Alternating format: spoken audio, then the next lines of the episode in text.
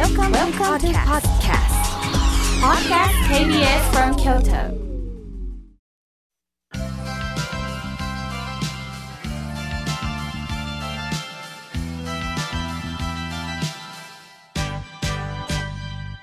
さて、今回は井村屋さんの尾崎さんにも三重県からお越しいただき、いろんなお話を聞いたんですね。その様子をどうぞ皆さんお聞きください。さあ、えー、尾崎さんはもうね、以前の公開録音にもご登場いただきましておなじみとなりました。私よくホームページで井村さんどんな商品が出たのかなってよく見るんですが、何種類ぐらいあるんですか？そうですね、あの私ども羊羹からもちろん創業始まったんですけども、そこからまああずきバーであるとかですね、肉まんあんまんであるとかカステラとかいろんなものをやっておりまして、まああの季節によって違うんですけど、だいたいごひゃくしゅるいぐらいはあるかなというふうに思います。ごひゃくしゅるいですって皆さん、わあ、そんなにたくさんあるんですね。そうです、はい。その中で今日はどら焼きをさんびゃくしょくも、そうですね、はい、持ってきてくださったんですよね、はい、ありがとうございます。あの伺った話なんですが、どら焼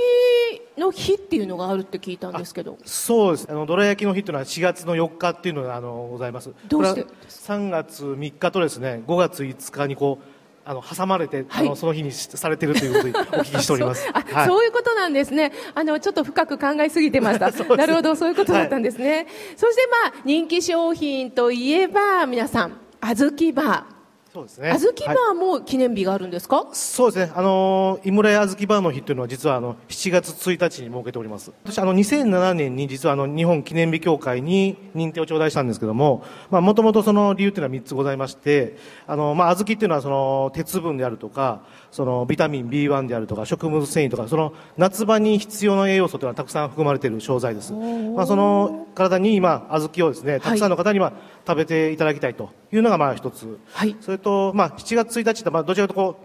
あの夏が始まるっていうイメージがあるものですから、そのところで、まあ、あの暑さが始まるということであの食べていただきたいというのがふたつめ。それと、まあ、昔からその毎月ついたちにですね、はい、小豆を食べる習慣というのがあるんですよ。へえ、はい、そうなんですか。その食風習にちなんで認定させていただいたと。そうですよね、あの日本だったら例えばおついたちって言葉がありまして、お赤飯をいただいている地域があるんですよね。そうですね、はい、あ、それも関係があるんですね、はい、勉強になりました。さあ、そこであずきバーはこの冬でもあの人気なんですよね。で、私のあずきバーの印象はやはり硬いっていうことなんです、はい、この硬さに理由があるって聞いたんですか？そうですね、はい、ございます、はい、これはあのー、まあ一番大きいのはですね、まあ、その添加物と言われるものが入ってないと、まあ、入れる必要が小豆バーにはなかったというのが大きい要素ですね、はい、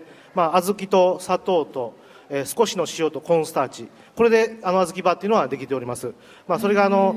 あ安全で安心で、はい、まあ、食べていただくあの美味しさの秘密というところでございますかね。そうなんですか、はい、さあ、そこでこの真冬でもこの小豆バーが愛されている理由が、実はあずきバーの面白い食べ方に何か秘密が。そうですね、はい、はい、あずきバーぜんざいですって。まあ、これで器にちょっとこうあずきバーを乗せていただく、はい、ということですね。お、はい、電子電子レンジですね、はい、あら、お餅なんか用意されてますね。お餅も出てきましたね、はい、へー、え、この器は先ほどのあずきバーが溶けた状態ですか？そうですね、はい、これで完成ですってはあ、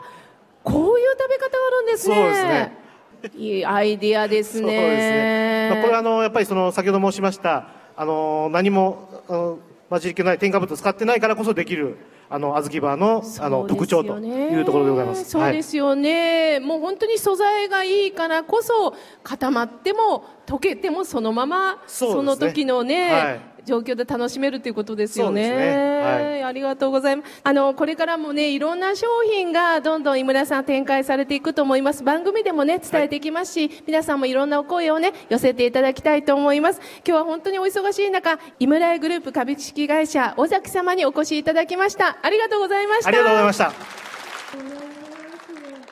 このようにお話を伺いました。また会場の皆さんも少し参加していただきました。インタビューは梶原アナウンサーです。さあ、えー、はじめの方です。琵琶湖さん、ありがとうございます。いつもありがとうございます。えっと、ちょっと梶原さんにね、マイクを振りたいと思います。琵琶湖さん、どちらにいらっしゃいますか？あ、一番前にお座りいただいた数の方です。いつもありがとうございます。えー、どんな質問を改めてしていただいたんでしょうか？えっと、お酒の、夜飲まれますよね。寝る前に、はい、あれどのぐらい飲まんのかなと思って、はい、どのぐらい飲まるんですかね、はい、そういう質問ですか、えー、ドキッときましたね今ね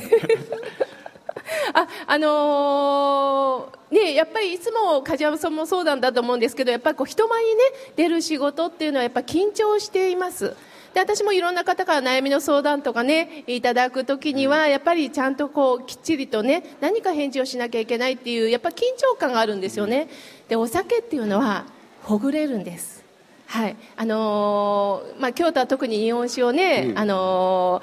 ー、勧めてくださってますが、日本酒ってのはやっぱりお米ですからこう日本人の体に合ってるんですかね、うん、あのたまたま私は合ってるのかもしれませんが、ちょっと日本酒を飲んでちょっとほわーっとして気を緩めて今日一日お疲れ様という感覚であとはスコーンと寝ています。いや僕はさっきお酒ね、はい、もうさんじゅうねんまえにやめたんですよ。はい、だからその頃はよく若い頃飲んでたけども、はい、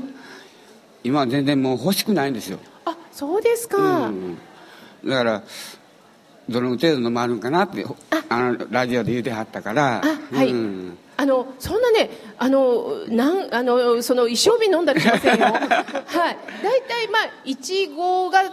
適量とは聞いてはおりますが、だいたいいち合に収めるようにしてます。あの一生瓶置いちゃうとねキリがないので、そうそうそう、ちゃんと自分で今日は自分が飲む分量ってちゃんと決めて、ね、あのお風呂から上がった後にちょっと飲んだりしてます。ちょっと気になったからな。あ、そうですか、ありがとうございます。でも飲めなくなったということはまた体がね今求めてないっていうことかもしれませんしね。夏場でもビールとか飲んだら美味しいけど欲しくないんですよ。それやったらもう普通の水、はい、だからいちにちにリ、にリットルぐらい、はい、お飲むようにしてます。そうですか、はい、わかりました、ありがとうございます。はい、じゃあ続いてなんですが、はい、梶原さんお願いします、はい、えトワイライトムーンさんトワイライトムーンさん、あ、はい、ありがとうございます。ダンディーな方ですね。何か明慶さんに質問をお願いします。えー、っと明慶さん、はい、あの子供の頃ですね、ちょっと書いたんですけども、はい、子供の頃、はい、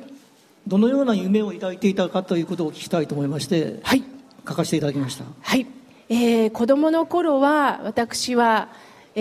ー、アナウンサーになりたかったんです、はい、実はあのー、やっぱりこういったおしゃべりの仕事ができたらいいなと思っておりましたが、はい、あの一応目指したんです、はいはい、で局アナはちょっと慣れなかったんですね、はい、だけどもその当時それこそ浩平さんが所属しております松竹芸能に入社したんです、えーあはいあはい、私そうなんですよ。そしたら川村お前プロレスラーのインタビューはなれんかって言われて私がやりたいことがどんどん遠のいていくんです。だからこの ケービーエス ホールの思い出はプロレスラーのインタビューとかそういうことをさせていただいてて、えー、私なかなかあのきっちりニュースを読んだりラジオの仕事とかできませんかって言ったら、うーん無理やな君はなタレントの悩み相談を受けといた方がいいわって言われたんです。